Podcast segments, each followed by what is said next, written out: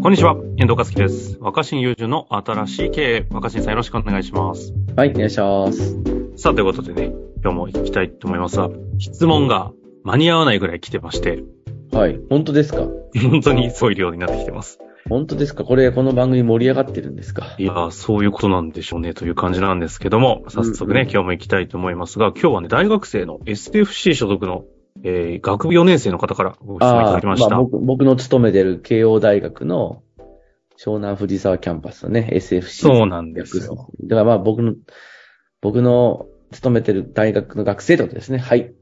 こんな感じなんですけど、若新さんの授業はタイミングが合わず実行ができずでしたが、ラジオやニュースで拝見させていただいている中で、僕たち世代の感覚に等身大で共感をしてくれる姿が素敵だなと思っており、今回は進路に関する悩みを相談させていただきたく質問をしました。よろしくお願いしますと。いうことで質問いただきました。はい。少しね、長いのでお付き合いください。はい。えー現在、コンサルティング会社の内定をいただいていますが、このまま就職するべきか悩んでいます。うん。悩んでいる別の選択肢としては、地方都市でデザイン会社を緩く経営したいなというふうに思っています。うん。背景を説明させてください。えー私は佐賀の田舎から SFC に来ました。はい。SFC 東京ではたくさん世界を広げてもらったのですが、東京の世話しない感覚で一生を生きることは違うなという結論にまず至っています。かといって地元に戻り、地場の企業に就職することは優秀な学部同期の一生懸命生きる感覚にも敬意を持つ私としては自分の心を殺してしまうとも思っています。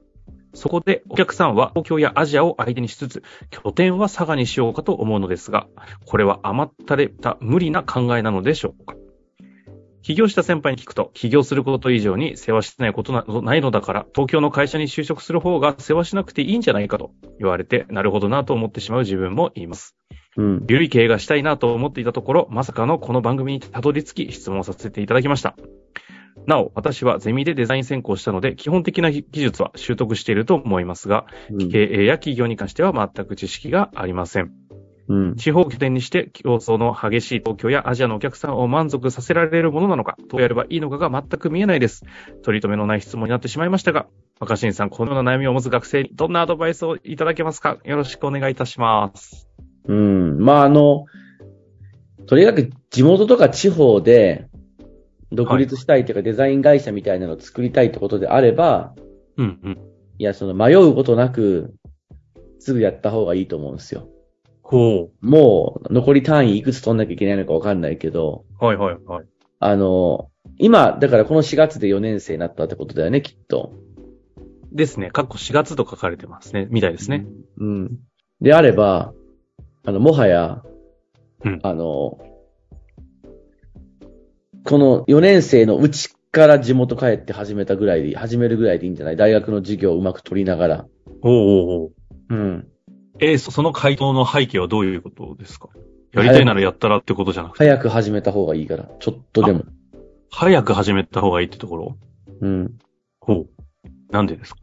うん。その、今の質問聞いてて思うのは、これでもう企業独立に関して全て繋がる、どこでも一緒のことしか言えないんだけどさ、うんうんうん。あの、絶対うまくいくっていう方法がないわけですよ、その、あ その、独立して生きていく方法って。あ。はいはいはい。うん。で、その、企業に勤めるとさ、企業がその、新しく新入社員を雇った時にどうやって仕事をさせて、給料以上の給料に見合う仕事をさせるかっていう仕組みができてるから人を取れるわけ。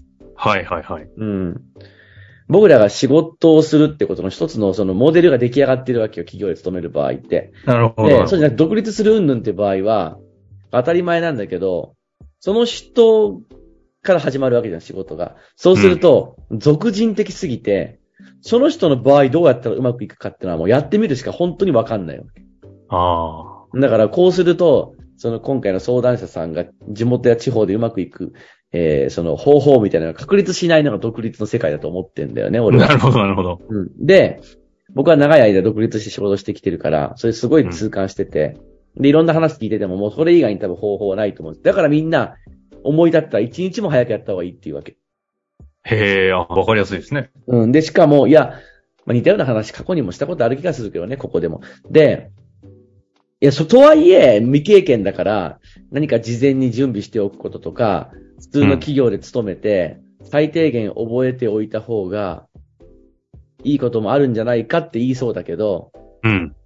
いや、その、ゼロではないけど、やっぱり自分が独立した場合何が必要かっていうのは、独立した場合にしかわかんなくて。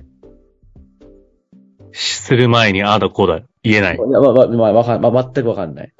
わかんない。あ、だってその、その人。その人が何がと、秀でてて、何が足りなくて、何を学んだ方がいいかなって、本当わかんないの、俗人的だから。あだから、やってみてケースを生み出すしかないと思うんだよね、状況を。あ。はいはいはい。で、その状況を生み出すためには、スタートするしかないんだけど、わからないながらにスタートするわけじゃん。トライアンドエラーがす死ぬほどあるわけ。うんうん。そうすると、あの、一日でも身軽な日、うちに始めた方がいいわけよ。身軽というのはお金とか時間とか、何もかもにおいて身立場とかの。うん。そうそう。当然だけど、一年でも企業に勤めれば、そこで新しい人間関係が生まれ、期待され、うん。自分にできそうなことも見えてきて、な何かしら変えたくないこと、後ろ、あの、あの、変えたくないことが失いたくないものが絶対生まれてくるから、そんなはあ気が。するだけなんだけどね。まあ、一般的に起業したいみたいな、この方はね、結構具体的でしたけど、相談が来た時って、一般会ってやめとけっていう感じなのか？な？どうなんですかね？いやいやいや、一般会だからぜ絶対、うんみんな口揃えて言うのは、今始めるしかないってこと。やるなら。独立して生きていきたいんだったらさ。いや、それはあれですよね若新さんみたいな、こう、ある程度形にした人たちが言う一般会ですよね。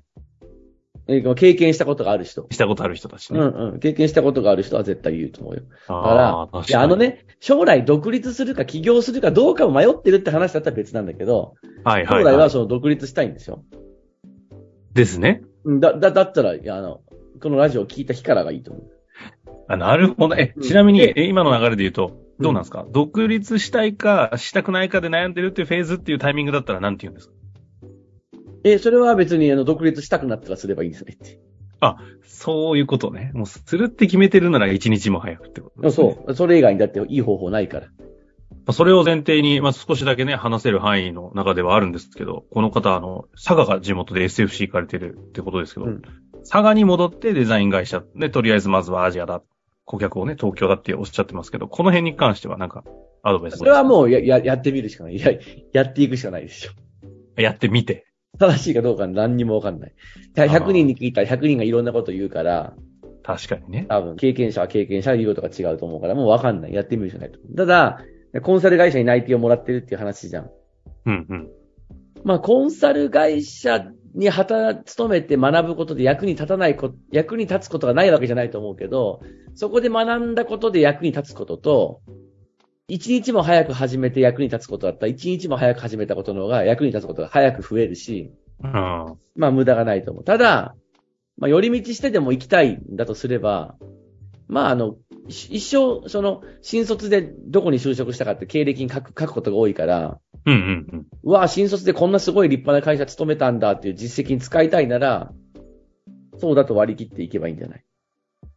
その時にもうすでに始めつつ、コンサル会社に就職もしつつみたいな。始めつつじゃなくてもいいけど、もう履歴書で、そんな立派な会社に勤めてたんだねって書いて言えるっていうことだけに、まあ、そこだけの話ねそれ。は意味あると思うから。あそれはすごい意味あると思うから、そのために行くって割り割り切ってるんだったら、それはなんかこっちの方が成長するんだろうかとか、ここで得られたことも独立した時に実績になるんじゃないだろうかとか、あの、絶対関係ないから。今多分ね、全然企業で勤めたこともないと、何の実績もないから不安だって思ってて、あ。うんうん。社会人を経験したら不安が解消するんじゃないかと思ってると思うんだけど、社会人をしたらしたで不安は募るから。会社の看板と確か会社の仕組みで仕事をするので、あそれがなくなって自分、自分は何もその実績がないのにって、ぎ一緒だから永遠に変わり、変わらないと思あ。非常にシンプルですね。う。うん、ただただ、ただ経歴上言える、うんこういうところで勤めてたって言えるっていうのが欲しいなら、それでいいんじゃない？それはありあじゃあもう、大、その大手コンサル会社に就職するというのは、それを言える、それが欲しいならという一点張り。そう。じゃないんで、独立前提ならもう一日も早くした方がいいということですかね。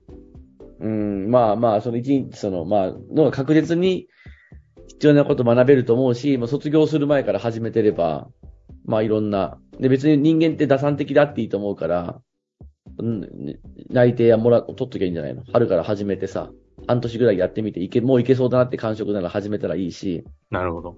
いや、どうしてもやっぱりちょっと一回コンサル会社に入ってそこを安あの安心材料にしたいって言うんだったら、安心材料にしかならないけど、そっちを一旦保険で残しとくっていうのは、それは別にあんたさん的でいいんじゃない？うんなんか話だんだん変わってきたんだけど、おー、いいね。結局その、例えば、やっぱりほそのコンサル会社を残しておくってのは保険なわけ。はいはいはい。ずるいわけ。ずるいし、で、なんか、コンサル会社に入るとやっぱり、おい、慶応出てこんなでいい会社入ったんだって言われるじゃん。うんまあ世間から何も、自分が何も成長しなくても一目置いてもらえるっていうか、評価してもらえるわけじゃん。はいはい人間ってそういうものを欲しいわけよ。ずるいわけよ。ずるい保険を残したいわけよ。